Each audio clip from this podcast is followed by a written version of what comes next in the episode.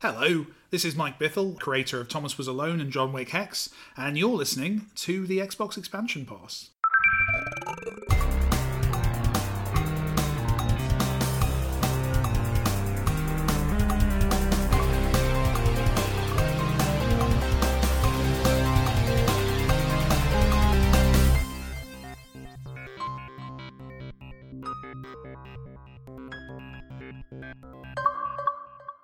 Welcome, one. Welcome all to episode 53 of the Xbox Expansion Pass, recorded on Sunday, October 11th, 2020.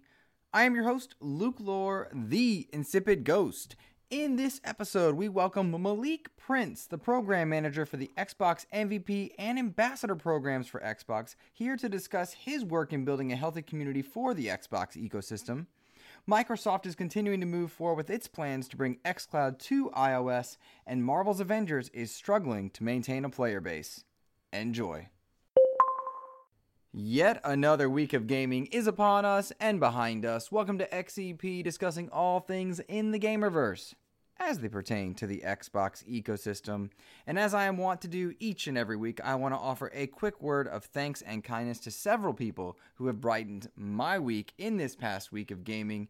And it goes out this week to PTK Blam and his members of the Shop podcast over on YouTube. Stagorilla, Fuzzy Belvedere, and Centurion welcomed myself and Ainsley Bowden from Seasoned Gaming onto their show to talk about games. And it was a wonderful reminder of just the, the feeling of community that you get in hanging out and chatting with other gamers who just enjoy playing and talking about games. So thank you, Blam, for having me. Shout out to the Shop Podcast. I appreciate you guys, and it was a great way to kick off my podcasting weekend. Well, let's rock and roll here, guys. Lots to talk about this week before we get to our interview with Malik Prince and his content on the Xbox ambassadors. Really had a great conversation with him, and I'm anxious to share that with you. We talked for an hour about all things from representation in games to funny Phil Spencer stories and, and avoiding embarrassment here and there. It was a blast to talk to Malik. But before we get to those things, let's talk first about Microsoft continuing to move forward with efforts to bring xCloud to the iOS platform platform. Now, as a reminder, we know that Apple seemed to nix that in the bud earlier this year, uh, and Microsoft seemed to hit back on that. Of course, the Epic uh, Epic Game Store rivalries there, pushing back with Fortnite and Epic Games.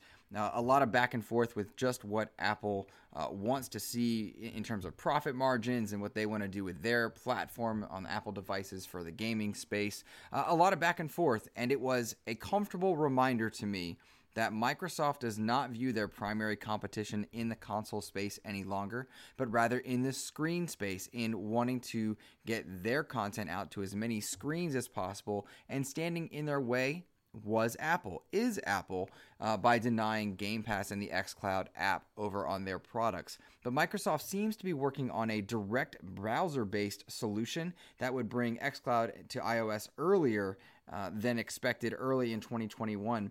Now, I'm reading from uh, several articles here, kind of an amalgamation of GameSpot and a few others. Uh, they say sources familiar with Microsoft's plans tell The Verge and GameSpot uh, that the company has been developing a web version of xCloud to run on iOS and iPad OS devices. This is continuing to work on, on bringing the app to fully run into Apple's platform and work around a few things there. Uh, Phil Spencer revealed that the company's browser-based xCloud work uh, was in its final uh, was in its final phase, rather during a recent all-hands meeting, and he said, "quote We will absolutely end up on iOS." Will end up on iPhones and iPads with Game Pass, end quote. He also noted that he, quote, feels good about the company's iOS progress, and that's something to be excited because I know a lot of Apple and iOS users were frustrated when it was announced that they would not be able to reap the benefits of their Game Pass Ultimate memberships the way that their Android compatriots would.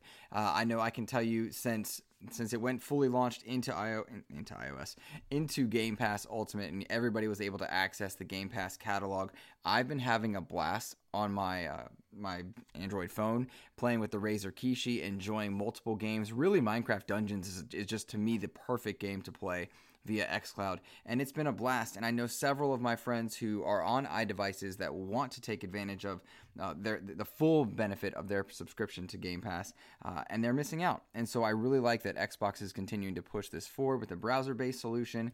I wonder if Apple will move to stop it. I wonder if they are going to be working against this uh, continuously because it does make them look like the bad guys. And when you think about uh, the momentum that Microsoft has in the consumer friendly space, the articles that are being written, the the verbiage that is being used, it paints Apple in a, a negative light. Whether they're actually the bad guys, as I, as I said, almost you know, haphazardly, uh, is not really the matter at hand. What you're hoping to see here is that players are able to take advantage of catalogs that they've paid for, that developers are able to reap the financial benefits of people playing their games, and that everyone's able to enjoy and play together. So here's hoping that continues, but I'm glad to see that Microsoft has not stopped their work to bring Game Pass to as many people as possible because it's a healthy ecosystem uh, that builds and grows and serves its gamers.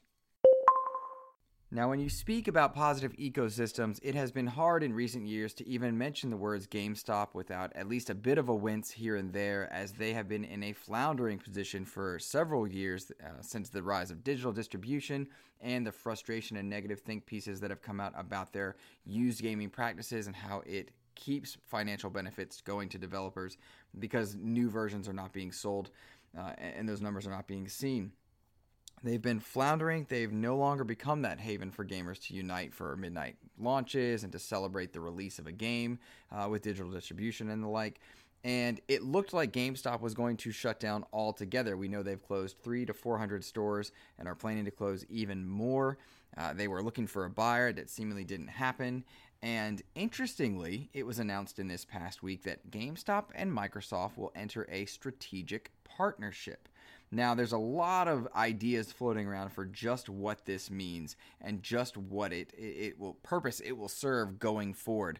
Microsoft, as I understand it, and from what I have read, has not purchased GameStop in the traditional sense. It's not it's not as though uh, those are all now specifically Xbox stores and the like. However, there there's a layered aspect of this. It's a multi-year partnership uh, and the deal enables the retailer to provide a differentiated and personalized in store customer experience centered around more advanced tools through Microsoft assets like Dynamic 365, Surface Notebooks, and Microsoft Teams.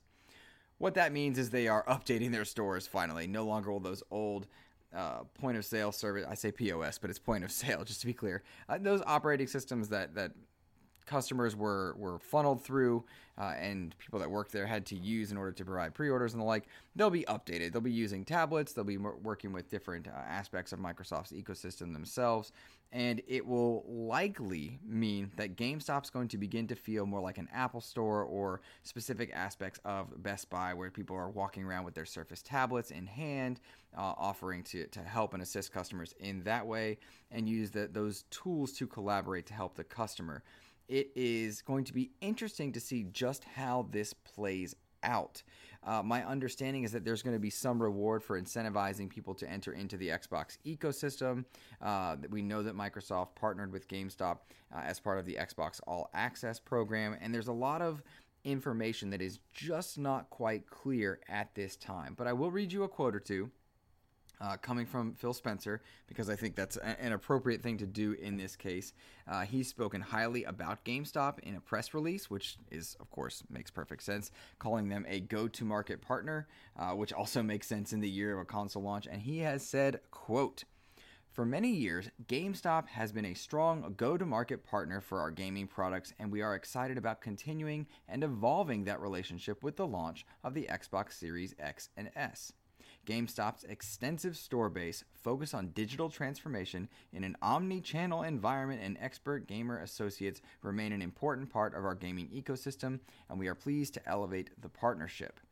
Now, this is an interesting turn of events, at least in my mind. Of course, GameStop suffered uh, for several years due to you know their business practices, and I would argue the mind share that was sent their way. And uh, as I said multiple times at this point, digital distribution.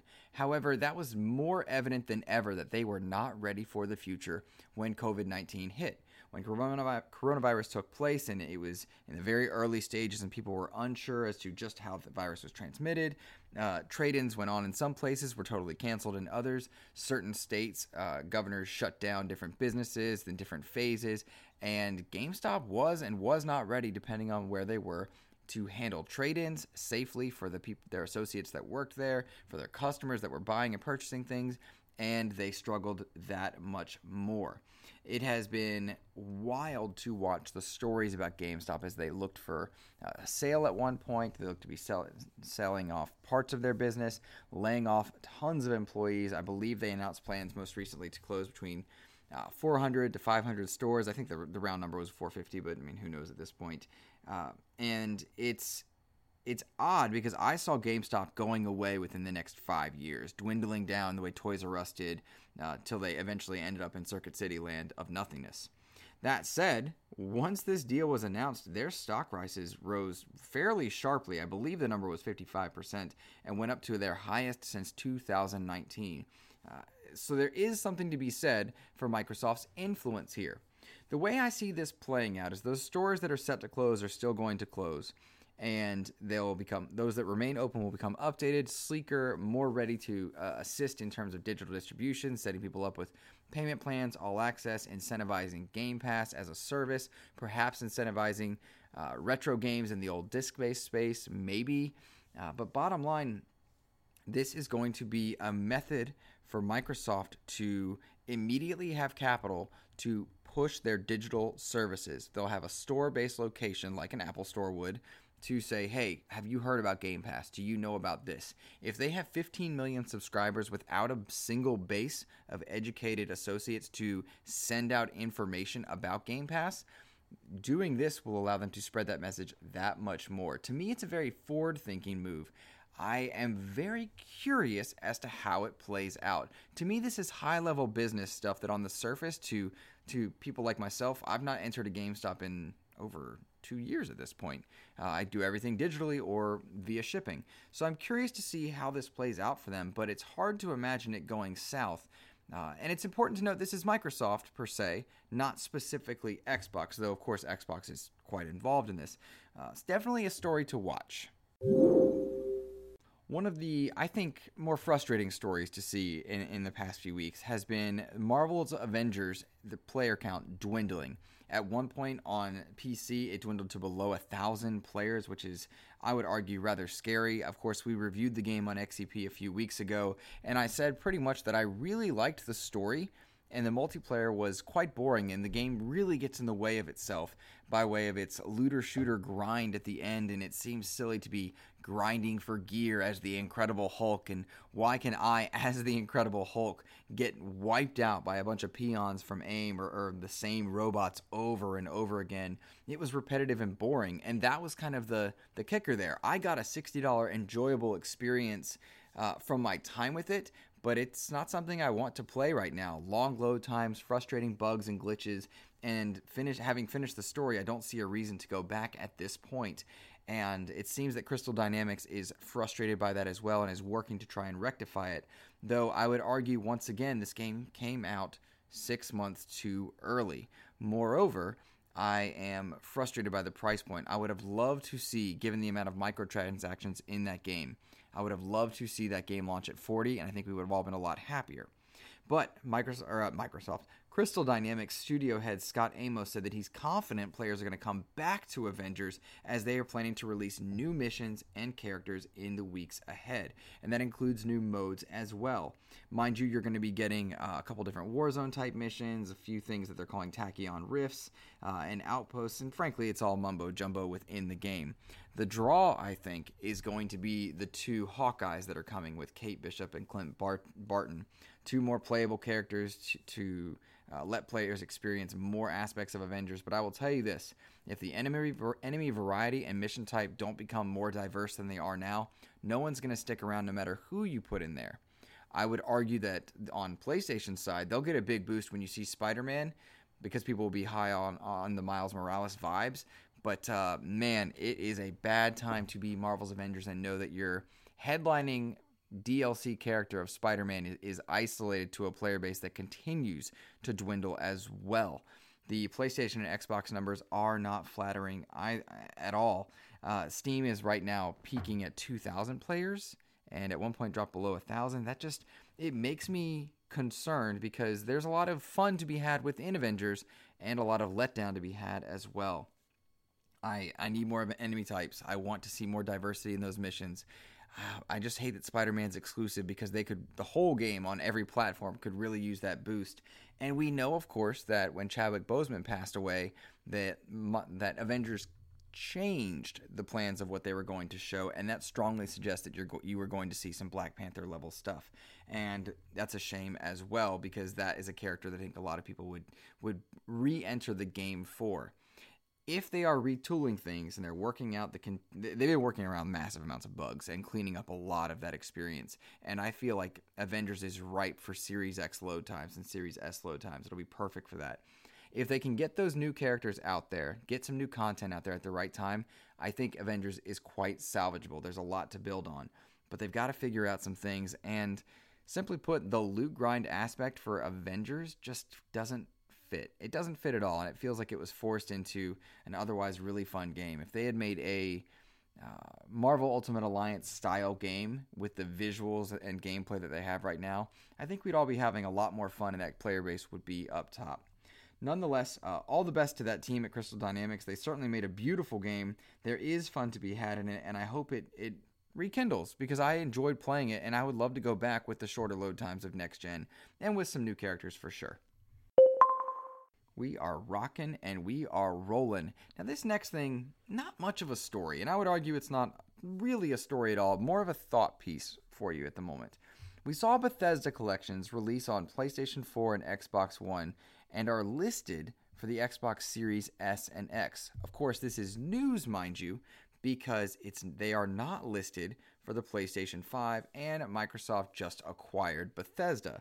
So it's interesting to me to see that 8 Bethesda software games are being released in two different compilations titled the Wolfenstein Alternative History Collection and the Dishonored and Prey Arcane Collection. And they're coming to Series X.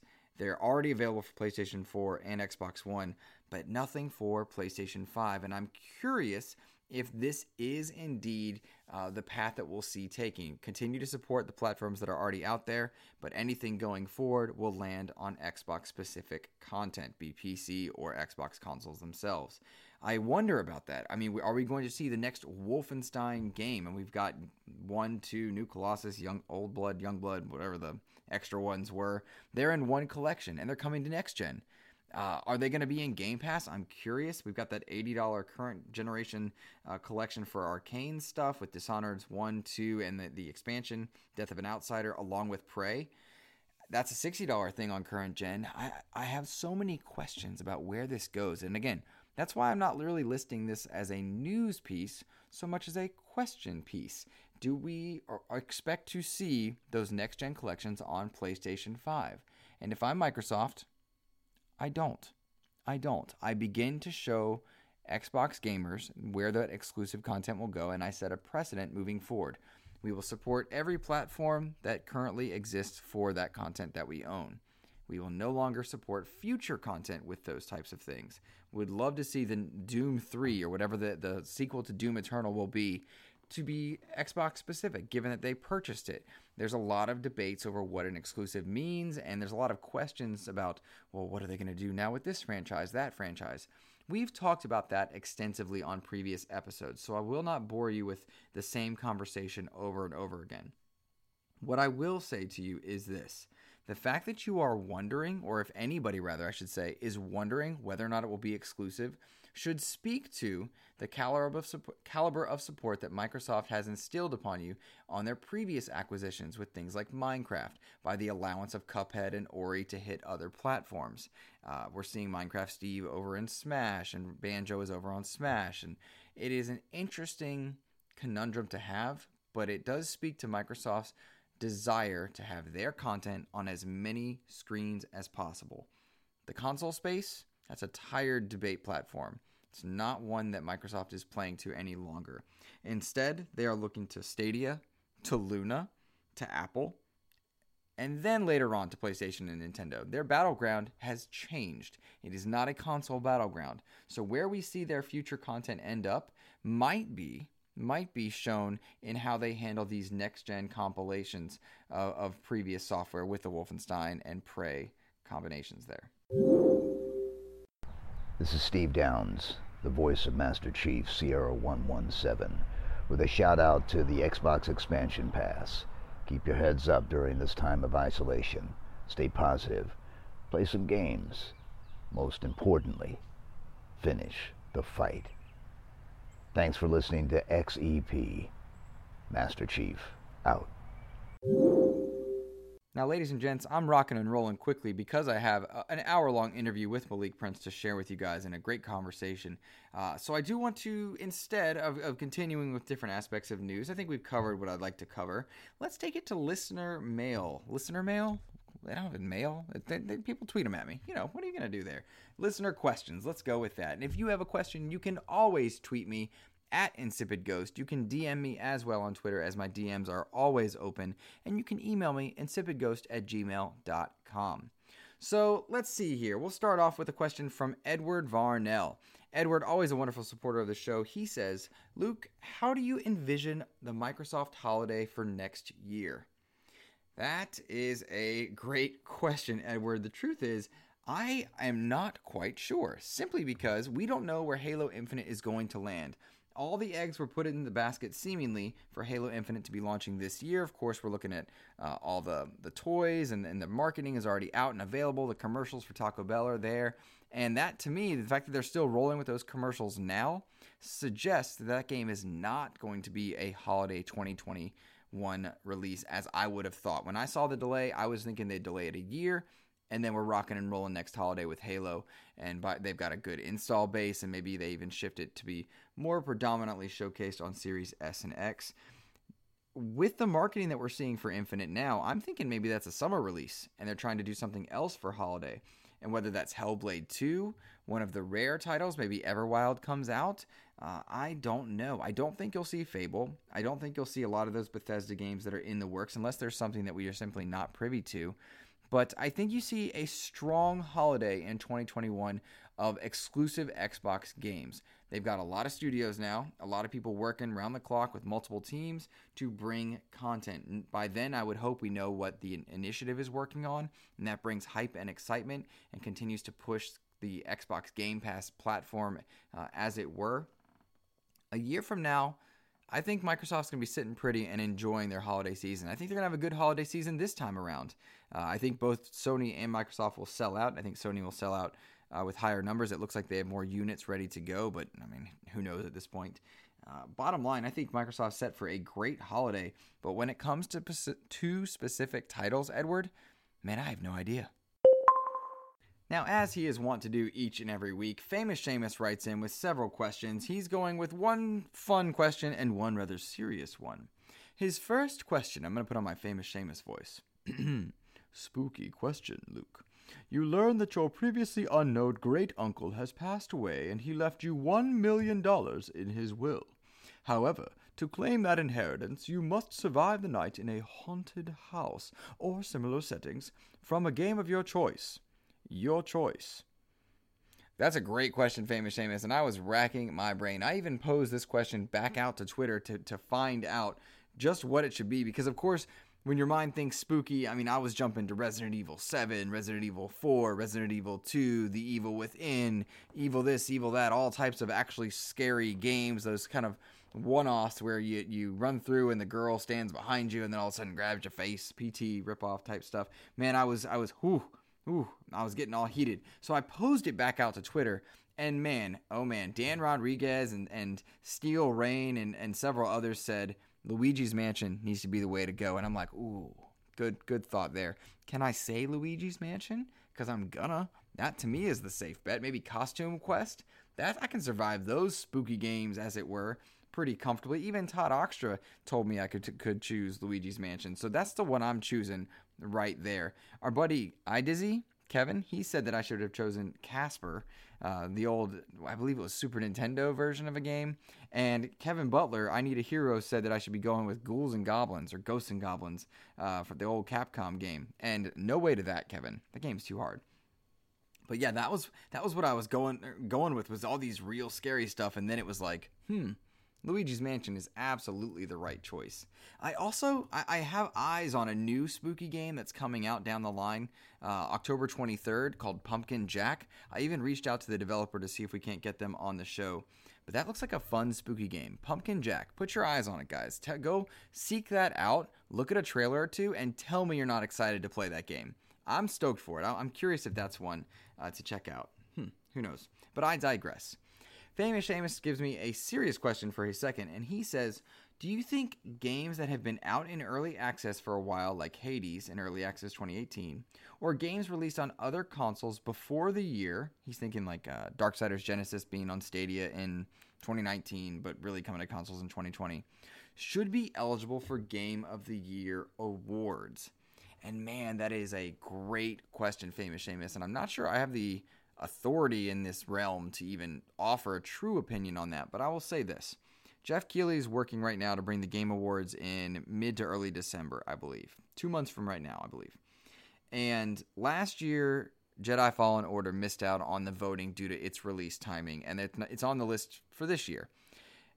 Every year, there are games that get missed, and then you wonder if it'll be relevant a year later. So there's always a cutoff date that you have to uh, account for, and sometimes that's just the way it works. I mean, if we talk about that in the sports ball games when you have brackets set up and you say, well, we can let in 32 teams, and then somebody gets 33, and you're like, oh, they could have done great. Okay, we let in 64 teams, and then you're talking about number 65, and eh, there's got to be a cutoff always. In the case of Darksiders Genesis, to me, in my mind, that's a 2020 game. And that's not fair because it did come out on Stadia in 2019. But to me, Stadia was such a niche service, and uh, while it's denotatively not uh, in beta, to me it was such a strong beta that it felt silly to even pretend like that game was truly out uh, in 2019. So I don't know that I have a, a sincere, confirmed, this is what I think and case by case is not fair either because then you you run into the consistent problems of well what about this or that but when I think of Darksiders Genesis, that should be able to be eligible for this year, in my mind. I feel like it came out late enough last year, uh, and then, of course, consoles this year. I feel like that is fair game. You could also get around this by saying, you know, Xbox Game of the Year or PlayStation Game of the Year, and they could be eligible in those categories versus overall Game of the Year uh, based on their release dates. I I know this is a constant point of contention for some people, but I will offer you this bit of wisdom. Game of the year doesn't matter one bit outside of marketing speak.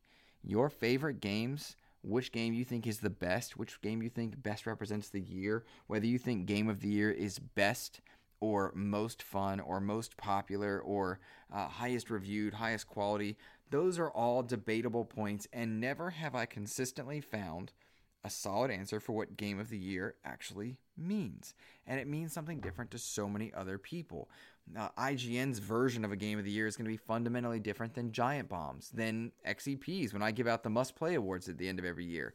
I gave out must play awards at the end of every year. This is the we just finished our first year, but last year I gave out must play awards because to me, if if I'm recommending a game, these are the ones that I would recommend. You must play this. You must try that. Jedi Fallen Order was one of those. Darksiders Genesis will be one of those this year. I think that was a really fun game and affordable and not breaking the bank for a lot of bang for your buck and a fun world to be in. But was it the best at anything? I don't think so. I don't think so. I just had a lot of fun with it, and that was a must play for me.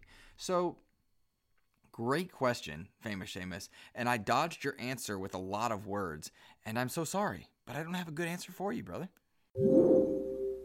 Let's wrap it up with one last listener question. Of course, uh, Mariano Pampa, you wrote in asking me how I felt about the Microsoft and GameStop decisions. I think I've answered that already, so please don't think I'm ignoring your question.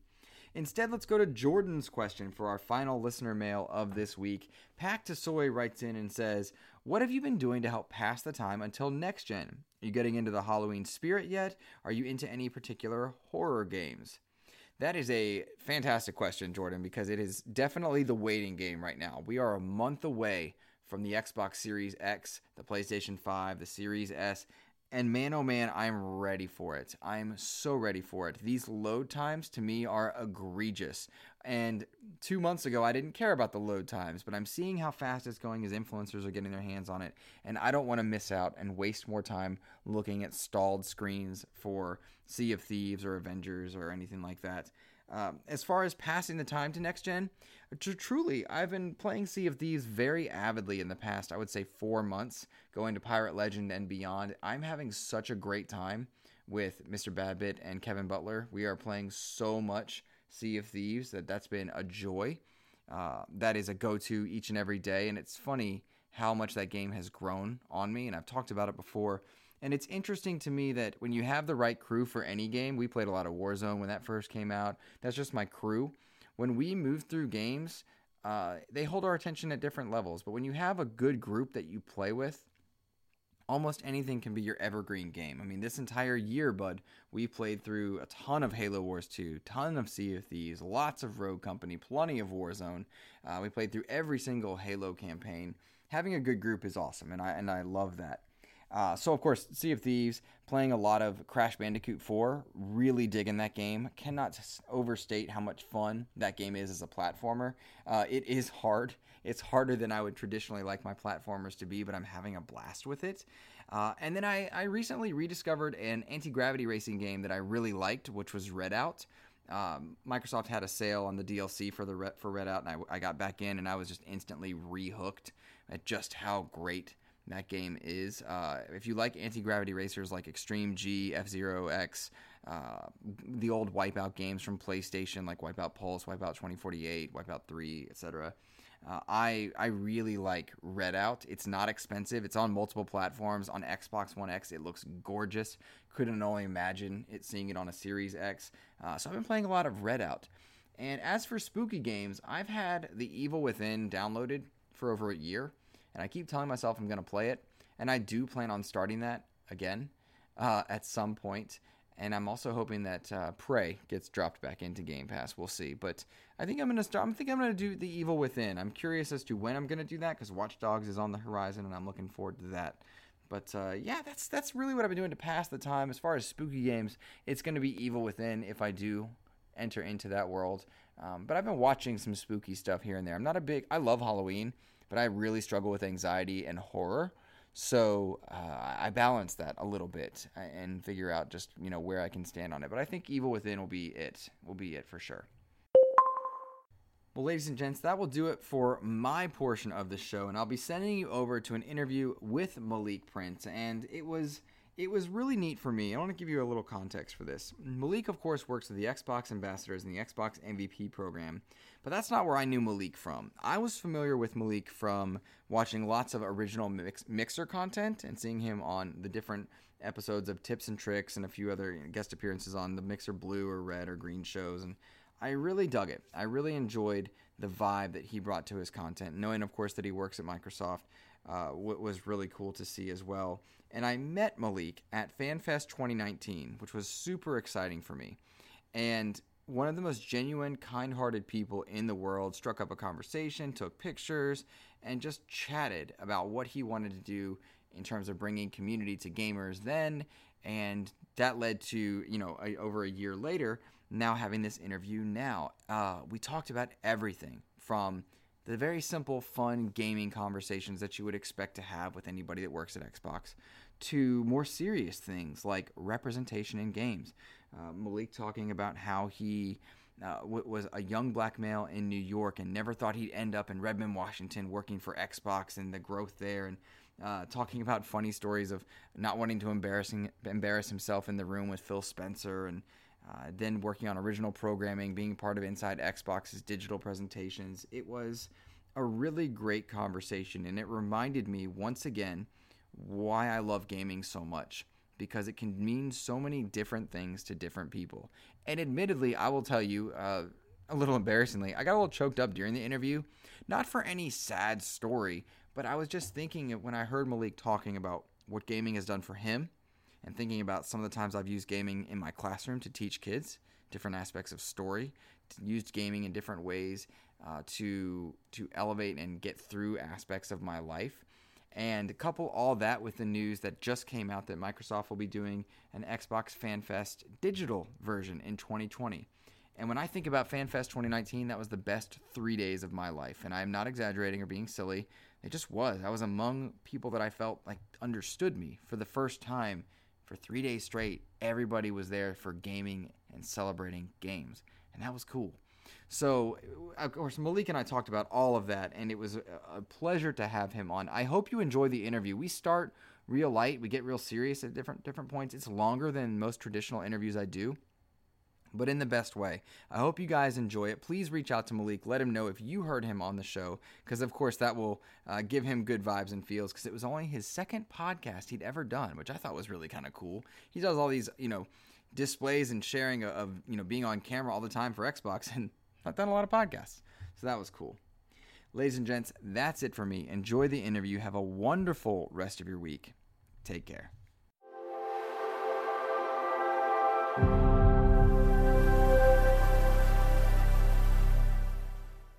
Alrighty, guys, we are very fortunate now to welcome Malik Prince, the program manager for Xbox MVP and Ambassador team. Malik, welcome to the show.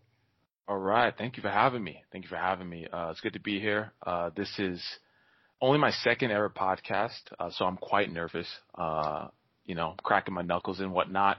Uh, and people always, it's weird because people always say, how can you ever be nervous on anything you do? You always do on camera stuff. And I, I just, uh, that's a different person. It's an alter ego named Pegasus that I have created in my head, uh, to explain how a person that's on camera, sometimes in front of thousands of people can be nervous uh, when talking about himself in a one-on-one setting. But that's that's here we that's that's who I am, and here we are.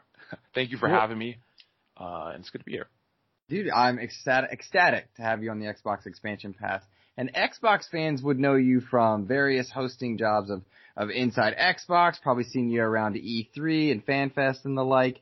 Uh, before we get to any of that, I want to know how you ended up working at Xbox, getting into gaming as a career. Tell me what led you to becoming uh, the program manager for Xbox MVP and Ambassador Team, which is a title that we went through prior to the show, and is is word salad. How'd you get there, man? Yeah, that, thank, thanks for asking. It's a, it's a good question uh, because you know, whenever I explain this a lot, um, but it's kind of a combination of luck and and something else. I'm not sure, uh, but definitely a lot of luck. Because um, I, whenever I explain like how I got to where I am, I always go back to, um, you know, when I was 10 years old. Um, because I think a lot of what working at Xbox and any video game company really, it's always all about passion. Um, at least the ones, the people who, you know, in my opinion, do really well. Um, and it starts with like I was 10 years old when the original Xbox came out, right? And so I remember me and my dad, we were moving at the time, and and um, I needed a new bed. My bed was li- literally being held up on one side by a computer monitor because we didn't. I didn't come from a lot of money or anything like that, and so uh, I needed a new bed for our move. And I was like, I really want a new X. I want the new Xbox. It was going to be my first console. I was 10 years old. I mean, I had an N64, but this is my first first console where I'm like 10 years old and I can actually play well. And so, Malik, you were 10 when 10, the first yeah. Xbox came out. Yep. Dude, oh my gosh, I was I was I was going into college. Bad? No, it's just funny because it's just wild to think about. That, that's how long it's been, man. I We're know. coming up on twenty some, almost twenty years of Xbox. That's Next wild. Year. Yeah, yeah, I know. It's it's really it's really quite insane when you think about it because um yeah, I, I tell that I say that sometimes as a joke in some meetings, and people get really offended. not, not, I guess not really offended, but it's, you know, they have the same reaction that you have, um, where they're like, "Oh my God, I was doing this, that, and other when you were just ten. Yeah. Um, but you know, that's a testament to the to the legacy of Xbox. You know, people who grew up with it are now working at the company, and and for me, um, obviously in that situation, I was like, I told my dad I'll take the Xbox. I don't like because I knew he had to buy me a bed anyway. So if I said the Xbox, he'd end up buying me both, which he did. And so even as a young kid, I was quite clever. And then um, so with 360, he wasn't falling for the same thing. So I got a job I had to wait two years because I was 14 when the 360 came out, so I had to wait two years to get an Xbox 360. I got the Xbox 360 Elite, the black one with 120 gigabyte hard drive. Same mm-hmm. time the Halo 3 came out. Um, and um, and so I, I waited two years while all my friends were playing on 360 uh, just to get enough money to buy a 360. And then Xbox One, obviously 2013, that was the first console that I was able to buy as an adult. And so throughout all that, I always tell people that just to kind of walk through like gaming has been I, I've been super passionate about Xbox and gaming um, basically for my entire life, and and so I graduated college in 2014 from the University of Maryland. Go Terps! I don't know if you have any Terps listener. Hopefully, um, shout out to Maryland. Uh, but I um, uh, three months later, I got the opportunity. Uh, I don't know how I actually saw it. I think it was on the Xbox forums. There was a listing for the Xbox Elite Tweet Fleet, which, if, if, if the listeners don't know, that was actually a um, it was Xbox support on Twitter, and I think they're still around, but it's in a different form. But it was the Guinness World Record for the most responsive brand on Twitter, and so I was like, this is, and they were like, you have to move from Maryland all the way over to, uh, you know, here in Washington, but you'd be in the building and you'd be among, you know, all the other Xbox people. And I was like, you know what? I think I'm, I'm really risk averse, but I was like, you know, this, if I really want to work at Xbox, this is my only opportunity because I always told myself I would never get a desk job unless it was at Xbox. And so I was like, this is my chance to get in. And so long story short, I accepted the job, moved across the country uh, to start in the tweet fleet, and slowly but surely I started pitching these community, um, you know, uh, initiatives with the um, tweet fleet just to kind of, you know, humanize it. If you think about community like uh, maybe tech support, maybe you have a certain image in your head of like people with their weird headset on, like typing away at a call center or some, something like that. But no, we were all gamers. We sat in this big room and it was a great team. And so I wanted to make sure that the community knew that, like, when you tweet at Xbox support, at least at that time, you were talking to people who played every day on Xbox, you know. And so I started pitching a bunch of those community initiatives. And so then I switched over to another part of our team, the ambassadors team. And then a few years later, I um, was asked to start program managing the MVP part of our team. And so um, it's kind of been a wild ride, but it's all been about community for me uh, for the entire time um, because I, you know, I'm lucky enough to work with the ambassadors and with the MVPs. Um, something that I feel like is lost on a lot of people because some some people at Xbox, you know, they don't really get to interact with the community as much as I do, and I, I couldn't see myself in a spot like that. And so I'm I'm very grateful for the position I'm in, and we have an awesome team. And so it's a long journey um, that like had a lot of luck, but um, I think passion also was the other part of that equation. It's so funny. I'm thinking back to the many times that if I needed support, I would tweet. I'm wondering how many listeners oh. or if I, you and I have spoken via Twitter way back when. You know, well, I could find that out for sure. Because we put our little. Need to. I'd be embarrassed if you like, hey, I couldn't figure out how to oh. find a power button. Well, now I know what I'm doing after this podcast. I'm going to go back and search because you could like because with those tweets we had to add what we call chops at the end. Um, mm-hmm. and so it was like this up arrow and there are two, you know, um, two letters at the end just to kind of, you know, for accountability and who sent each tweet. Mm-hmm. And my my uh my chops as they were called were MP, just my initials. Some people didn't have their initials, so I'll go back and I'll check and see on Twitter um if I ever tweeted you. Oh, uh, that's that, so cool. That's yeah. that's cool. It's a little nerve wracking, you know. Sometimes you go back and you're like, I don't like that, but yeah, that's no, really cool, man. That's We've awesome. had some pretty famous people tweet, by the way. We've had uh, one of the people from one of the guys from One Direction. I remember that was a whole thing. Uh, they tweeted us, and it just the flood of fans came in. And I'm like, we're trying to help real people with real problems. I promise we'll help whatever his name is from One Direction. Um, but yeah, it, it's such an awesome job. I, I miss those days because we just sat in a big room. And and I will say, like, I remember the first day I walked into that building, and I could have I could have cried because it was such a a moment, a pivotal moment where you're just like, I have played on on this platform since I was a kid, and here I am walking into the same building, you know, that Phil Spencer works in. And so, like, I don't know how often those moments happen in life, but it's something that I look back on and I'm just like, that was freaking cool. That that is so cool, and of yeah. course I alluded to it earlier. We, as Xbox fans and, and listeners and viewers and gamers, we've seen you in, in multiple hosting gigs. You know, alongside Xbox, be it uh, in inside Xboxes or E3 appearances. Uh, you mentioned Phil Spencer. Do you have any standout memories from from any particular one of those events that that they just stand out to you as, as things that you would never forget or that you enjoy celebrating?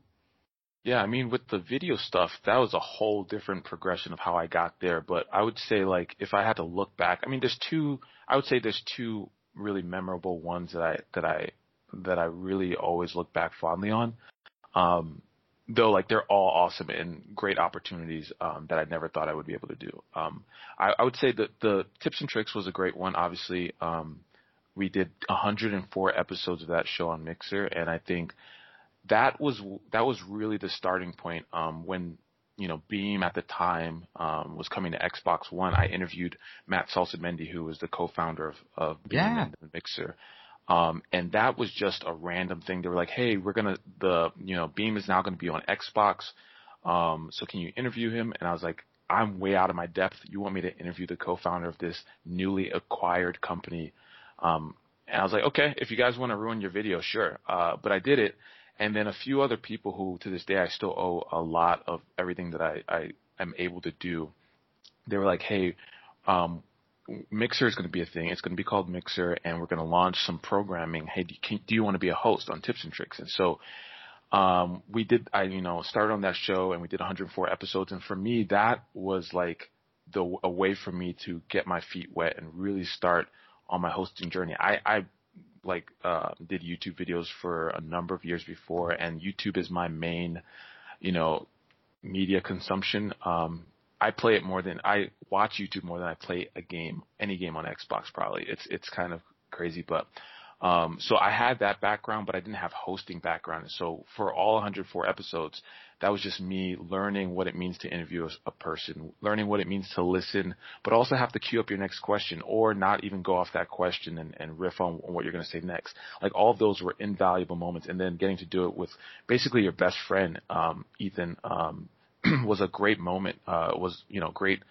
I guess, time and so sad it's gone, but it was really cool to be able to do that. And then, the other thing was the Post Malone interview that I got to do um, because of Mixer and because of all those things. So I got to fly down to Dallas. It was my first time in Dallas, and I got to interview Post Malone, who I wasn't really a fan of, um, by the way, um, before I interviewed him. But um, after I interviewed him, he to this day is the nicest person I've ever interviewed, celebrity or not. He was just like even after we were done interview, he came and shook everyone's hand and he was talking to us and he, he helped a bee that was attached to my shirt and I was freaking out. Um, he helped me get rid of that. And so yeah, he, he was just a really cool, um, really cool dude. And, and that interview was just huge for me because, um, I don't know, he was Post Malone. He was like the second best selling artist of 2018. And like they asked me to interview him and, and, and he was, it's just a great experience. And so I don't know, Inside Xbox was awesome. I, I just feel like I've been so lucky and, and to be able to do any of that stuff. And it like any day that's like really tough at work, I have to like stop myself and just remind myself like the opportunity that I that I've been afforded working at Xbox and being in some ways a representative of the brand is like more than I could have ever asked for. So yeah, those those are probably the two moments I would call out, but they're all awesome. Oh, that's that's so cool. That's so cool. And meeting celebrities like that, finding out that not all of them can be frustrating and that they're just real people. That's that's a great yeah. vibe to have. And uh, you know, I mean, I, I experienced a bit of that when we were at uh, FanFest in 2019, getting to meet mm-hmm. all the mm-hmm. members of the Xbox team, and like, oh, I look up to these people and see them on on Mixer or the like. Uh, that has to be just a, a cool feeling there. I do want to talk about Inside Xbox though, because okay. that show is was so unique, and we would often see you and Kate and Rukari and, and so many other voices up up there it was unique because it was a live show and it often got compared to things like Nintendo Directs or sure. whatever because it was ways to deliver it. Uh, tell me just, I don't know the question I want to ask Malik, but mm-hmm. I, I, suppose that on, in the Vegas sense, what was it like working on a set of Inside Xbox? So I, I don't, I've never got to work on it when it was in studio. Um, I did stuff that was very similar to it. Like I did, um, this past year, for example, I did, uh, what was it called? what was it called? GameStack Live with Rukari, and that was mm-hmm. super awesome. And then I, I've worked with Kate, who Kate is like, I've learned more. I learned more hosting, uh, like about hosting from Kate than anybody else. Like she's just an absolute pro at what she does. Um, but I got this past year, uh, or this calendar year, I got to host two of the virtual ones, which is a super big bummer, obviously, among many others. Obviously, there's more pressing issues with, with COVID, but that was certainly, uh, you know, one of the, um, you know, downsides, but I got to, you know, I got to host it from home and it was a little bit different, but, um, yeah, I mean, I think Inside Xbox is, you know, it's kind of like, this institution at this point where um, you know you get to learn more about the games and it's pretty high visibility and so the pressure is on. And so in any of those live environments um, even like if I think about um, on stage at E3 like I, I don't know if those were considered into, maybe those were considered into I'm not sure but um, those are really high um, you know pressure moments stuff that I don't handle well because I, again I'm really shy a shy person in real life uh, if you meet me um, if you meet me outside of an Xbox setting, I feel like I'm pretty shy. But um, yeah, it's just it's just again an honor to be, even be asked. But it, it does put a lot of pressure on you, and you're just like trying to make sure that you're looking in the right camera, trying to make sure that you're focused on and hitting your points that you need to be hitting. Uh, and I'm sure you're familiar familiar with that, obviously. And so um, it, it's a, it's you know I don't know, it's a lot of pressure. You're representing a brand. You don't want to screw up, you know. How much planning goes into stuff like that? I mean, you talked about the the ones that you did from home. Uh, yeah. Any talk of those going pre-recorded, pre-COVID, pre-COVID, I should say, recording them ahead of time, doing a live show? How much prep goes into that? Yeah, like quite how, a bit. Um, like for me, I I don't uh, because I never did a live one, but I know just from you know some of the social posts that Rukari and Kate have done, like days of prep go into those shows. Um, from the at home one, yeah, same thing, but obviously in a virtual in a virtual way. Um, but you know, the folks who host that show or you know who produce that show, they are world class.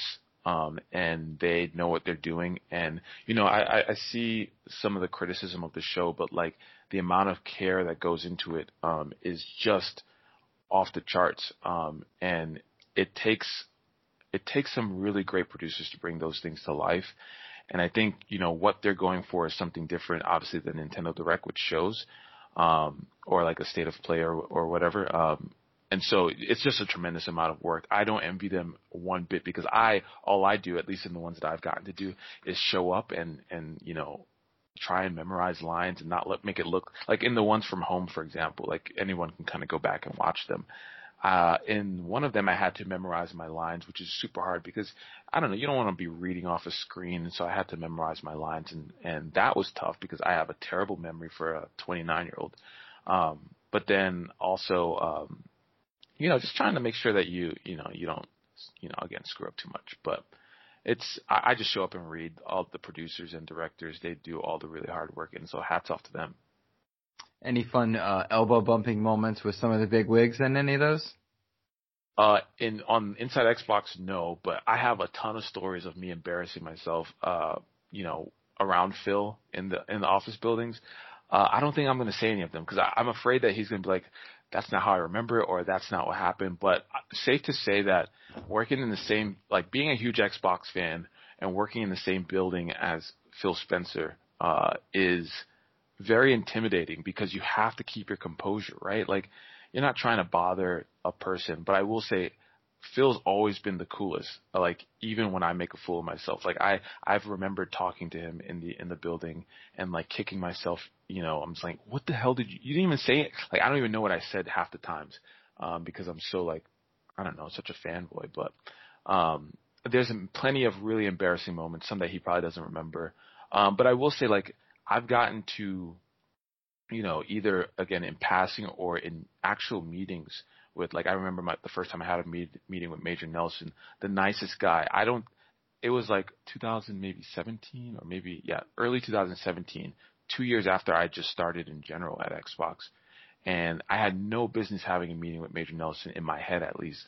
And we had a meeting. It was just me, him, and one other person, and it wasn't like this guy who doesn't deserve to have a meeting having a meeting with Major Nelson. He was just the nicest and um and I started I was in this week on Xbox for a few weeks because of him and so I owe a lot to him.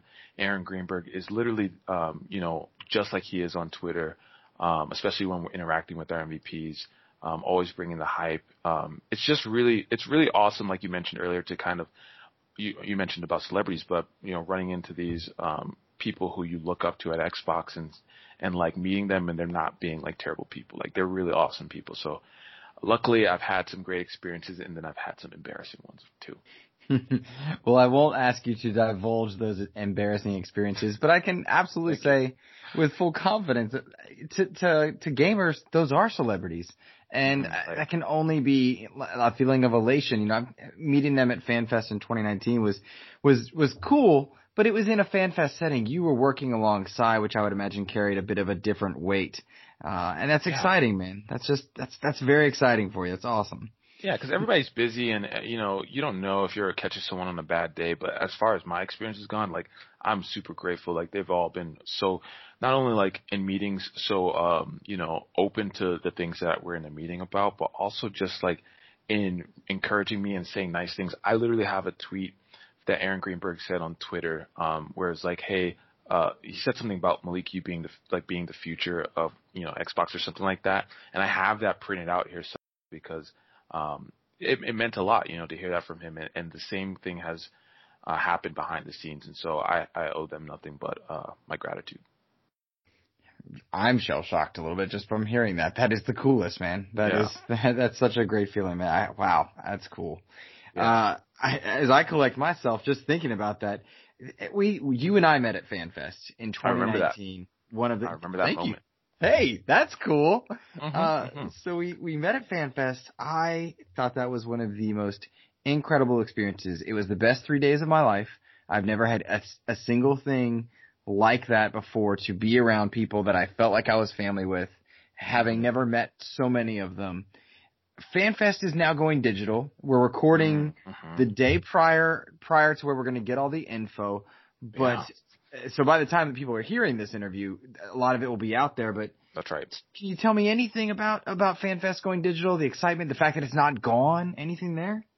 Ooh, we're gonna have to we're gonna have to wait and see. Um, no scoops there, but I, what I will say is, um, you know, I I like you, um, the opportunity to go down to E3, a you know, again, historically was for media, obviously, and um, and then they opened it to fans. They did a little trial run, but Xbox for years has been had been doing FanFest where you know they invited uh, fans into the briefing um, before it went public, um, and so that watching it on TV um, at, or on the internet at growing up, and then getting to go there in this new fan centric world because of FanFest like you, it was just unbelievable. I, you know, not only like getting to because you know like we're in Redmond here. I'm, well, I'm not in Redmond, but you know Microsoft is in Redmond, and um, you know you can kind of get into uh, you know a little bit of a bubble. But like the idea that you get to go and be among the fan because I'm a fan myself. Like I introduce myself anytime I'm in a meeting as a fan, like that's how I identify much more than an employee. And so like be, getting to be among everybody and sharing these incredible moments. And I never know what's going to be in the show. So I'm just as surprised in the audience as everybody else. Um, and so, yeah, it's just an incredible moment. So now, obviously, you know, because of everything going on in the world, it has to go digital. I think it's a testament to um, the folks at Xbox for understanding that, like, like FanFest isn't in, in, integral. I almost said integral. I make fun of people who say integral. Uh, integral part of um, you know Xbox. It, it's super important, and so um, you know the fact that the work has been done to try and bring this to a virtual space is uh, you know it, it's really telling of of how much people at Xbox understand. Um, and I'm really excited um, for all that news to come out. I think there are going to be some fun things happening. Um, and yeah, so we'll leave it at that. But uh, like you mentioned, as of this time, people will know, and so um, as of time, as of this going up, and so yeah, it's gonna be good. It's gonna be good. Love that it's virtual uh, and that it's gonna be you know ongoing. It seems.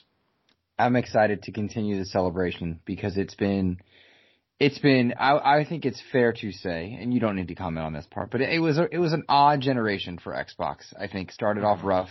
I think it's fair to say, and the recovery, the excitement, the positivity, and the feeling of momentum is is it's it's just brilliant to watch and fun and to celebrate as gamers uh, of any and fans of any game thing. So when we see FanFest in 2019 for me being such a pivotal moment, the thought of it not being around in 2020, even altered in an altered state, was was a bit disheartening. I'm looking at my Sea of Thieves yeah. backpack right now, and like I, I carry that with me every day, and the, I'm, I'm ecstatic that we'll have something, a way to celebrate, uh, whenever that happens with the Series X and X uh, S and X launches, It's like it's it's cool, man. It's it's well, it's a testament you know, to family. Absolutely, and I got to say, like, just to piggyback off what you said, I mean, um, I was devastated when I found out because another important part of me coming to Xbox, or what I told myself when I when I started, was that I just want to hold on long enough to be here during a console launch year because I know everything that goes goes on. You know, huge like launch parties and events, and the idea of seeing a new console and everyone's excited. And so when everything started to go down and there was no, you know, E3 was you know canceled, which meant obviously FanFest was going to be canceled. Uh, it was such a bummer because for me it wasn't only about not going, getting going down to LA. It was about like I've waited five years to be at Xbox during a launch year and to be a part of the team that is bringing to life this you know new generation. And so super super big bummer. But um, like you like you said, I'm, I'm glad that now there's going to be you know some way of bringing that, even if it's virtually, and hopefully we can get back to in person at some point. Absolutely, I agree. Before we get to talking about S and X and, and what we might be looking forward to, a uh, mm-hmm. lot of lot of talk about these Xbox MVPs and ambassadors. Tell me what mm-hmm. what what are Xbox MVPs? What should people know about them? What is it you really do while you're working over there with the Big X? Tell me what uh, tell me what the MVPs are. Yeah, um, I have worked with this uh, in this program or as the program manager for this program for three years, and I have yet to perfect the pitch. And so I'm going to just do my best. You know, that's what I, that's what I do. Do my best. Uh, but no, Xbox MVPs are community members um, within Xbox who have gone above and beyond um, in community. Like they've exhibited some form of excellence. And I say some form not to be, you know, marginalized. It is to say that there's such a wide variety of things that they, you know, the MVP award recipients, um, you know, have done. And so really it's, you know, we call it, I say Xbox MVP program for short often, but it's really the Xbox MVP award program because half of it is an award, half of it is a program. So the first half of it, the award is just like, hey, recognition for hey, you're an awesome part of the community who has taken, you know, your involvement beyond the on-platform stuff in some form. Um, and and we like there's a physical reward, I mean award, and um, and then the program part, the other half of that, which is less talked about because it's not, I don't know, it's not super customer facing uh, in in many ways. Not because we're trying to hide it, but there's just not much that we can talk about. But the other part, like that part, is like, hey, as an MVP, and because we've recognized you, um, let's bring you into the um, you know development process when things are being thought about. Like you know if a new feature is coming up or or somebody's working on a new product. Oftentimes, you know, I mentioned being in Redmond in this Redmond bubble. Um, you know, you want to be sure to take into account gamers from across the world. And one of the first things that when I took over the MVP program, took over when I you know started managing the MVP program was um, you know, a huge push on diversity, um, because Microsoft talk, like Xbox talks about it all the time. Like there's two billion gamers on the planet. And what I always like to say to people is like, there's not two billion of the same kind of person in the world. There's not two billion people in the U.S. even, right? Like there needs to be diversity, background diversity, uh, you know, like if you think racial diversity, um, even geographical diversity and, and accessibility. Uh, we need, we need folks who can speak to the accessibility part of, of the development. So we bring them into conversations, um, and they help to shape the future of what's going to be announced with Xbox. And so that's super important. And I may be biased when I say this, but I feel like Xbox does a better job um, than almost any gaming company of, of listening to the community, whether it be having people like Phil and Aaron on Twitter in, interacting and answering questions or, you know, our presence on the Reddit, the Xbox insiders, the ambassadors, the MVPs, like all of those are kind of listening systems for Xbox where like we want to hear from them and they're all, they all work in different ways. Um, but with MVPs, it's like, hey, we're working on a thing. We want your input or we have this thing. How do we, you know, make it better? And so I, I facilitate that, um, engagement between Team Xbox and, and the community in that way. That is, it's awesome, I think, to hear the ways and the methods that Xbox is listening and looking to adapt. And the ambassadors are are in that umbrella and they act in a similar way. Uh, how would you distinguish or separate? Like, what's the role of the ambassadors uh, in the community? Yeah, uh, it's a great question. Um, if I go back to MVPs for a second, so we have like 60 MVPs, right? And so mm-hmm. um, it's a number that in an ideal world would be much higher because I think there are so many community members that are deserving of it. Um, but it, it kind of just ends up being a really low number. Um, and that's awarded for like some sort of excellence. But with ambassadors, um, ambass- the ambassadors program is really a way to get um, everyone involved as much as possible. And so, and like the ambassador program uh, is really all about making the gaming community a more safe, welcoming, and inclusive environment. Um, I think you know gaming can sometimes get a bad rap for some toxicities a lot, a lot of the times, um, but I think you know overall the gaming community is great and, and very welcoming and um, everyone kind of rallies around each other, right? It's all about it's kind of like like you mentioned a big family. Um, and so with ambassadors, there are few requirements to becoming an ambassador. Like you have to have like you have to be 17 or older. You have to have 1500 gamer score, and that's just to stop. That's not really to stop bots, but it's just to show that you've you know engaged on the platform in some some ways, and then like no prior enforcement actions on your account.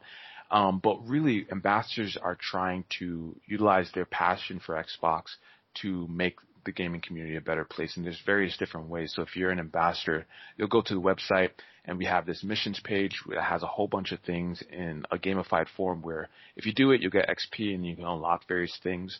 And there's simple things like, you know, after you've played a game with somebody, right, and you've had a great experience with them, like sending them GG, right, a good game message, because that is like one small action that can have a ripple effect. You know, somebody who may be having a bad day, um, you know, sees that message and, and they're like, wow, that somebody who I didn't even know with, who I just happened to spend a little bit of time playing with, sent me this good game message. That feeling that you get when a stranger reaches out, that can multiply. Uh, and so I think one of the things we're looking to do is get as many people in the ambassadors program as possible, um, get them on board with this idea of making ga- gaming a better place, and then utilize them to spread, you know, work alongside them to spread that message amongst gamers. It seems almost like a, a daunting task, but it, it really isn't. It's one of those things where I think people want to be good to each other. Um, they just need a little bit of encouragement, and our ambassadors, in many ways, are at, at the forefront of that. And so, it's really all about you know just making the community a better place and and so we have about three I, I actually don't actually know the exact numbers so I don't even want to say it just in case they're like I get back and they're like we heard that podcast and you said the wrong number um, but you know, there are hundreds of thousands of ambassadors, and so that was going to be my question. Are we talking? So we're talking hundreds of thousands of people, not like a couple hundred, not a couple thousand. We're talking no hundreds yeah, of thousands. yeah, because anyone can really get in outside of you know within those three requirements, and so um, and then within that, we have now a new leveling system. So when you join the program, because anyone can get in, we start you out at level zero. And as you start to learn more about, you know, making the community better and how to be, you know, an ally in the community for, for maybe people who have an underrepresented voice and stuff like that, like you'll level up, you know, it's, I think you start at zero, uh, and then you go, you like, really quickly you'll go to one and then you can go all the way up to level four where, you know, certain, you know, exclusive opportunities open up to you. Um, and so it's really all about, you know, just becoming a better community member, um, and, and spreading that. And yeah, so there's hundreds of thousands of ambassadors right now. You mentioned underrepresentation and mm-hmm. my mind veered a little bit, perhaps away from ambassadors, but still within mm-hmm. our realm here. Uh, yeah. thinking about all the initiatives that I've, I've seen Microsoft, Microsoft specifically, not even Xbox, uh, push out over the past few years or make more more well known uh, to bring people from from underrepresented groups throughout the LGBT community, different types of racial diversity, bringing them into a, a, a better spotlight for recognition and for growth within the community. Is is that something that the ambassadors or that you've gotten to work with personally and seen uh, the benefits of, or is it something that's still ongoing?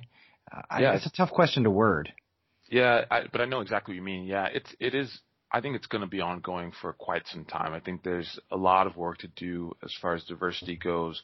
Not only you know not only within the community, but in within companies, right? Like, um, a lot of the time people, a lot of the times people will, you know, for example, who work not necessarily at Xbox, but in general, or work to what they know, right? Like, and you can only like talk about your own experience, and so that's why it's super important to bring diverse um, people into Xbox and all those all those initiatives for you know employment, because you know with the community, that's like a, another microcosm where it's just like there are so many things that the ambassadors program are doing, like that we're doing in the ambassadors program to uh, spotlight underrepresented communities. Because if I go back and I always tell the story, like when I go back and I think about, you know, being, uh, you know, a fan, which I, again, I'm, I still consider myself a fan, but before I worked at Xbox and even all the way back to when I was a young kid, like I talk about my passion for gaming. I used to get like, I used to subscribe to Electronic Gaming Monthly and then you had like a Ryan McCaffrey on. I was a huge OXM fan. Um, and I always like what I will always remember is that I would look through those magazines and I would never find someone who looks like me at a you know you know featured or on stage at E3 or whatever the case may be. Mm-hmm. Um, and beyond just having a geographical separation from where the video game industry was, because I was born in New York, I, and then I grew up in, in Maryland in many ways. Um, those two places I was, and then the gaming industry was on the West Coast. And so beyond just knowing that I was on the other side of the country from the video game industry, I also said there's no chance of me working at Xbox because I just didn't see people who looked like me. And then in games, now to be about, to be clear, I know this seems so silly, but some of our listeners may never have seen you, Malik. Oh, talk, yeah. Talking about a, a young black. black male. Yeah, there yeah, we go. Exactly. Okay. Yeah, that that's good context. Yeah. So I'm, you know, I'm this black kid who, you know, just loves knows he loves video games and knows that he wants to work in video games in some way.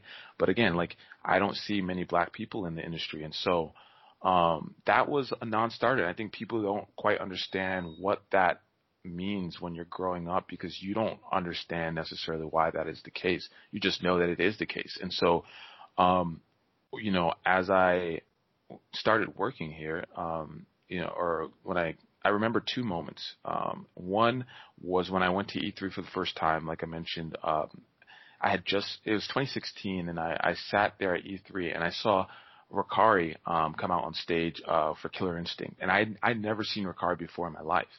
Um, and so when I saw him on stage, that was a huge moment for me. Uh, don't tell him. Uh, hopefully he's not listening because I don't need his head getting any bigger than it already is. Okay. Uh, but no, when I when I saw Rukari, I um I was like, oh, they put a black man on stage, and it may have happened before, but I I certainly don't recall it. And they so put that, Rukari in State of Decay. Yeah, I know they put him.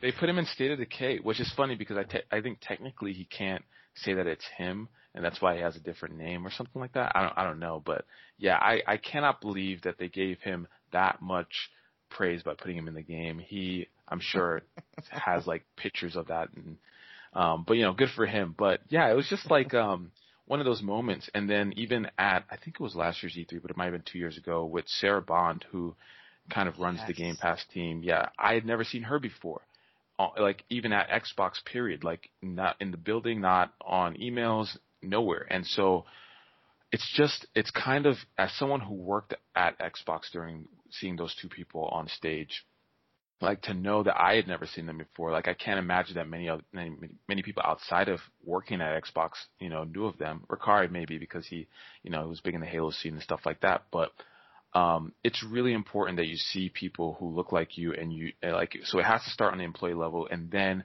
you know it has to be deliberate um, initiatives on the community level, like for programs that are highlighting the community to feature those, um, you know, those groups. Because the one thing, another thing that I'm really proud of and that I remember was a few years ago, um, Xbox is throwing a holiday party at the Microsoft. This 2018, Xbox threw a holiday party at the Microsoft store in New York City, and um, it was for um, Black youth. And they asked me to go there, which is nobody on that team knew that one I was born in New York and I mean they knew I was black, but they didn't know I was born in New York, and so I don't think they quite knew what that meant for me to be able to go back to that Microsoft store, and they, I was the MC for it, and so I hosted it with, um, I forget what Will Smith's son, not Jaden, the other one, um, I, I forget his name, but um, like for me to go and MC that event and be able to inspire um, the black kids who were, were in the audience and were there to play Fortnite and like tell them like, hey, you may be in New York, you may be, you know, you may not see yourself represented in the community, but like you can actually make it to what you want to be. Like that was super important, and and it's not like when I look back on that, I would say probably that's the most meaningful thing that I've ever got to do because it was so full circle, and very few people knew that it was full circle for me, and so that was super awesome, and so um, with the ambassadors program, I think you know our team is diverse, um, and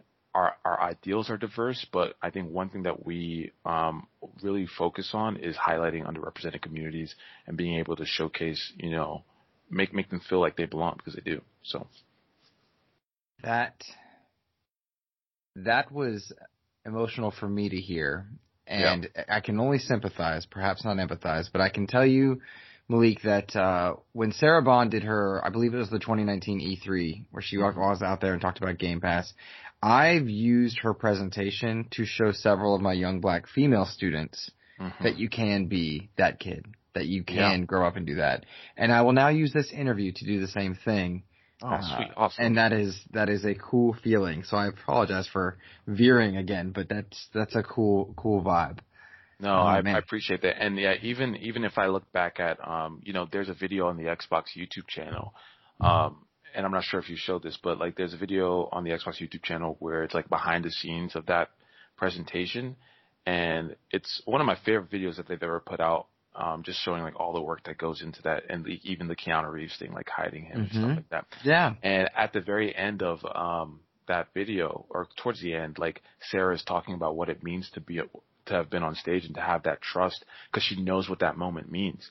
Yes. And um and so she and she starts tearing up and it's just like I understand what she's going through because you just want to be able to showcase to the community um that you know you can you know push through and make it. And so I, I will always remember that and and those moments were really important. In 2020 being such a strange year and for many of the things to be frustrated with, I have been very proud and pleased to see the gaming community respond to bringing more voices to light that, that shine lights on diversity, not just racially, but in gender gender uh, spectrums and whatnot. It's been very cool. Yeah. But let's let's let's shift more lighthearted. Uh, okay, let's do it. Because I, I feel very heavy right now. This is yeah, that was heavy. It's, it's in, in a great way. Session. in a great way. Appreciate that. all right, Malik. Let's let's. All right, we have a, we have community writing questions ranging from from the, the most serious to, to to less serious. Let's go with the most serious first. Some gent named Northern Zoot. He wants to know who your favorite Xbox ambassador is and why it might be a gentleman named Northern Zoot. See, this question, you know, it really makes me sad because now everyone's going to know that my favorite ambassador is Northern Zoot. Mm-hmm. And so um, now I'm going to be accused of playing favorites, mm-hmm. and I'm, I've been exposed. Um, and so now, um, unfortunately, Zoot, now you're no longer my favorite for doing that. And so, hate to break it to you on on this uh, on the Xbox expansion pass, but uh, yeah, that's that's sorry, Zoot, you're no longer my favorite. Everyone's my favorite. oh, it's tough, Zoot. It's tough. You had a good run though, bud. You had a good run. Absolutely. Uh, famous Seamus a lot and often contribute, oftentimes he, he, he writes in a lot. He's great. He says, "What is your favorite moment from the Xbox community?" Hmm, favorite moment from the Xbox community. Oh, that's I don't know why that's so tough. There's been so many. I, I would, you know, I honestly I would go back to E3. Like, I really like if I if I look back at like E going to E3, that was huge.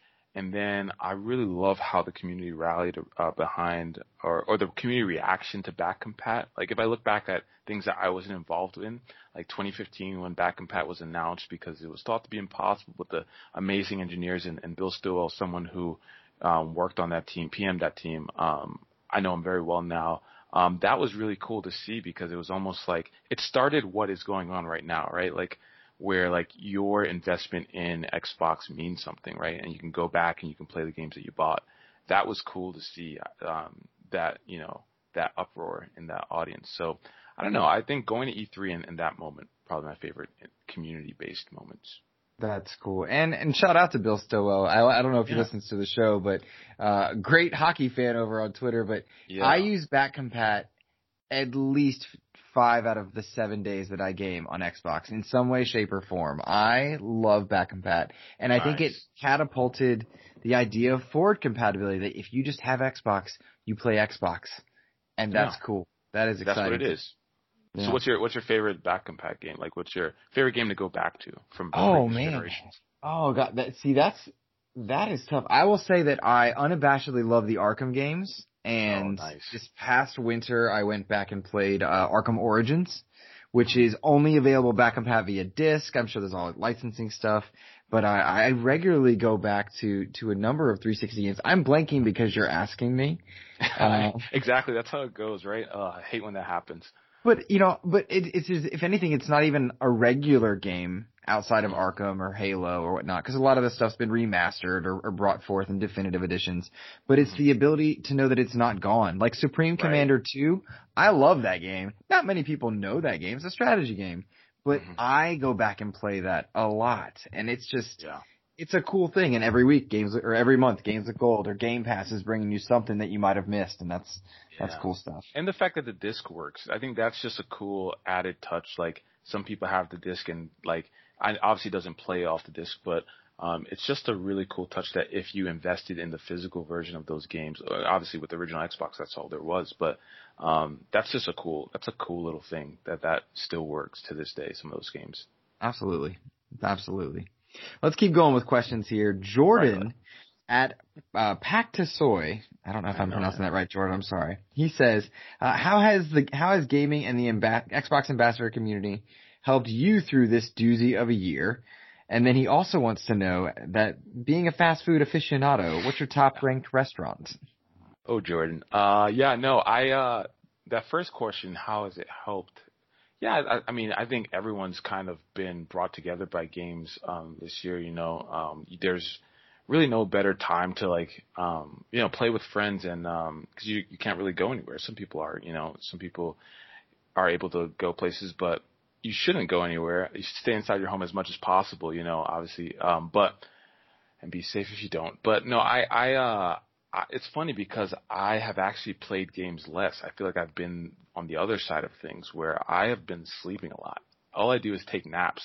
Um, and so gaming has been there in between my naps and work. Um, so uh, I, I think and my, my habits haven't changed too much. I will say that because of this year, I'm confident I'm going to be able to finally finish Red Dead Redemption 2. I have not finished it yet. Uh, it's been two years, and I'm trying to get it done before Cyberpunk comes out, and so uh, it has allowed afforded me more time to like run through that game. Um, and then on the second question, uh, wait, what was it about fast food? What's my He favorite? would like to know your your current favorite uh, or top ranked fast food Oh. restaurant. Oh, I mean that's an easy answer. McDonald's. Um, uh, well, I some people. So I like Shake Shack, but some people don't consider that fast food. Um, so if it is considered fast food, that's that's my favorite place to go. I think they have the best fries, better even than McDonald's. Um, but McDonald's has to be it because there's just I think it's all about convenience with fast food, and they're just McDonald's everywhere, and so it's just easy to always you know kind of just go there and pick up a. And you know if if Jordan really wants to know my my go to meal at McDonald's, uh, is usually a quarter pounder with cheese, no pickles because those are gross. I'm just kidding. If I don't know if there's pickle lovers out there. I am Uh, offended. yeah, oh, you like pickles? I hate pickles. You know what they re- they remind me of? They remind me of like when your parent would put a banana in uh in like your lunchbox, and then everything would taste like a banana. I don't know if that's ever happened to you, but I know exactly what you mean. yeah, it's really frustrating. Um, but yeah, quarter pounder with cheese, four piece nuggets, uh, fries, and a uh, apple pie. So no McDonald's. I know you're doing a lot of celebrity uh created meals. If you ever want to do one for Malik, that's that's what it would be.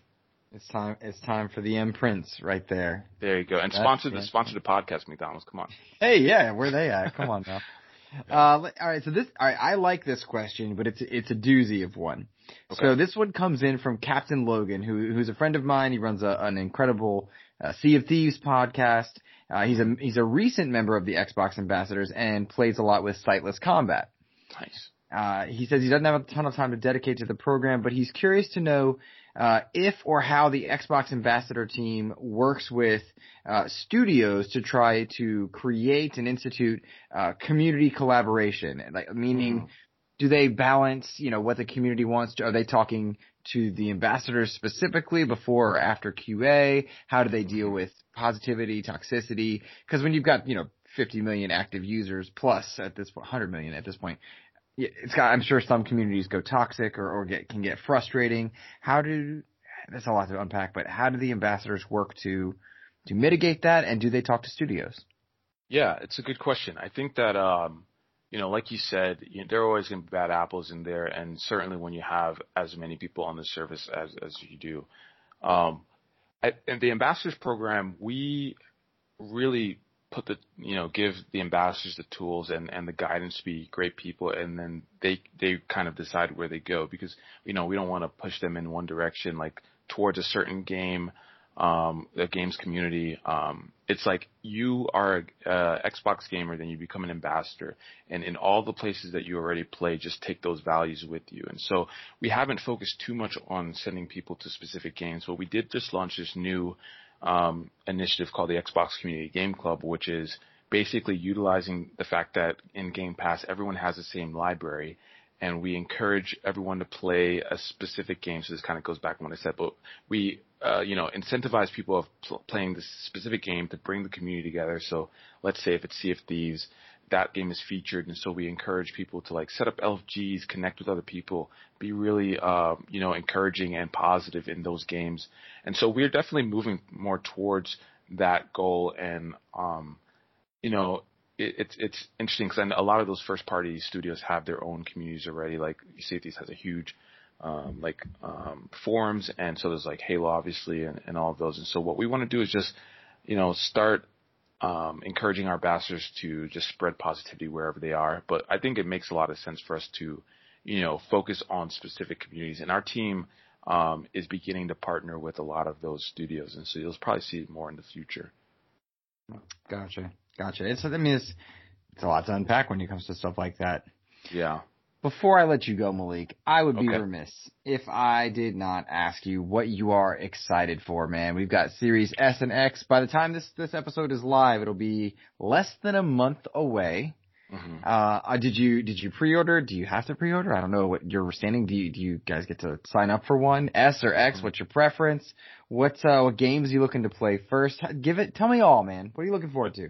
Let me tell you something, Luke. I am I am a fan and a community member through and through, and so I was in the trenches on September 22nd with everybody else, um, pre-ordering. Uh, you know, I woke up extra early. I think it was 8 a.m. and which is early for me. So you Um, didn't take lunch break at 11 like I did. You didn't take No. your lunch. You got to just get up. Yeah, yeah, I can imagine how that was like a thing. Like, hey, I- have to, you have to go on lunch. No, yeah, we, I had just woken up, uh, or I woke up a little bit earlier. I walked my dog, got some breakfast. I was in there ready, and I knew exactly. I had a two hundred dollar credit at Best Buy, and Best Buy took an hour or more to put it up, and so I'm just refreshing that page. But I did get a pre-order in, and so I'm very happy about that. And so yeah, I'm I'm super pumped. Like I said, I've always wanted to be around Xbox during a launch year, um, but I, I have to secure my own console for sure. And so very excited for November 10th, and I'm very excited for most excited for Cyberpunk um, uh, on the 19th of November. I believe there's actually a um, Night City Wire coming up pretty soon, so I'm pumped for that. I just I think that game is going to be amazing. Um, I'm playing, like I mentioned, I'm playing Red Dead right now, and there's not been a game that I've ever played that has immersed me like Red Dead, and I'm sure that uh, Cyberpunk is going to do that for me. But um, in the meantime, I'm just you know spending my time playing uh, Apex Legends. Um, horribly, obviously, but you know it's, it's these quick games, so I can get it and get out and, and Now, don't don't go being modest. I remember the mixer shows. You want a few games or, or a few games on the regular. Yeah, usually when I was paired with somebody who was competent, you know, I, I, you know, I would say that I'm getting better at the game, but you know, first person shooters and battle royales more specifically are not, not my strength, you know. I don't make, I don't make the best decisions in the game when it comes to, uh, where to go and like, you know, weapons to use. So Well, I'm did working you on it though. did you get an S or an X? Which one suited you best? Ooh, yeah, I got an X. I got an X. Um, I will get an S though because I have a desk here. Um, I said it like nobody else has a desk. I have a desk right here. Uh, no. Look at you, big Yeah, time. no, fancy. Um, but yeah, I did. I bought. I actually bought a a uh, 65 inch OLED earlier this year, so I was ready back then. I saved up. Just kidding, I didn't save up. It was fiscally irresponsible, but I did it anyway. Uh, and so I'm ready with that. Uh, ready for that Series X. Um, and then I'll I'll definitely get a Series S for sure. Did you did you do any uh, accessories or anything like that? Anything for fun? Any no, I was thinking. I was thinking about getting the, you know, the uh, Seagate drive, um, but you know, I, I am the kind of person who really just sticks to a few games at a time, and, and because you can use your USB, your regular USB drives to at least store those games, the new Series X and S games, I'll probably just use that. So I, I will pick up that new Shock Blue controller though. Um, Yeah. that looks amazing. Um, it's just a controller, obviously, but the color is just pretty stunning when you see it in person. So I am gonna get that, and that's probably it. I don't know. Yeah. And a new headset, maybe. I need a new headset. That's cool. I uh, I went and sn- I snagged the X as well, and Nice. for the Shock Blue, and so I, you and I are in the same or Oh, similar boats perfect. there. Held off on the Seagate. I'm in the wait and wait and forgive Sure. the pun. See, It's I want to wait and see on that one. Uh, nice. I like. Because if I need it. I'll do it. Uh, but yeah, man, it, you're waiting for Cyberpunk. I'm in the, the, the phase where I'm like, all right, I've got all these games that I like now, but I would rather wait till I have better load times. So like, I'm looking at Watch Dogs and Valhalla and Cyberpunk and I play a lot of Sea of Thieves and Halo Wars. And, uh, cause Infinite was where my mind was. And now that Infinite has vacated and I've made my peace and I'm, I'm very happy for that team to be better off and comfortable, make what they want to make. But I, I will tell you, I had to like reevaluate. Okay, what am I, what am I going to play now? Yeah. Because I decided to set away so much time. But uh, I've, I've spent all that money on all sorts of infinite memorabilia, which has been a, blast thus far. Um, Yeah, I was listening to the ep- episode when uh when that got delayed, and I know how much it was a bummer for you. It was, it was a huge bummer for me. I played more Halo Five than any other game uh ever, which is interesting because I know Halo, Halo Five.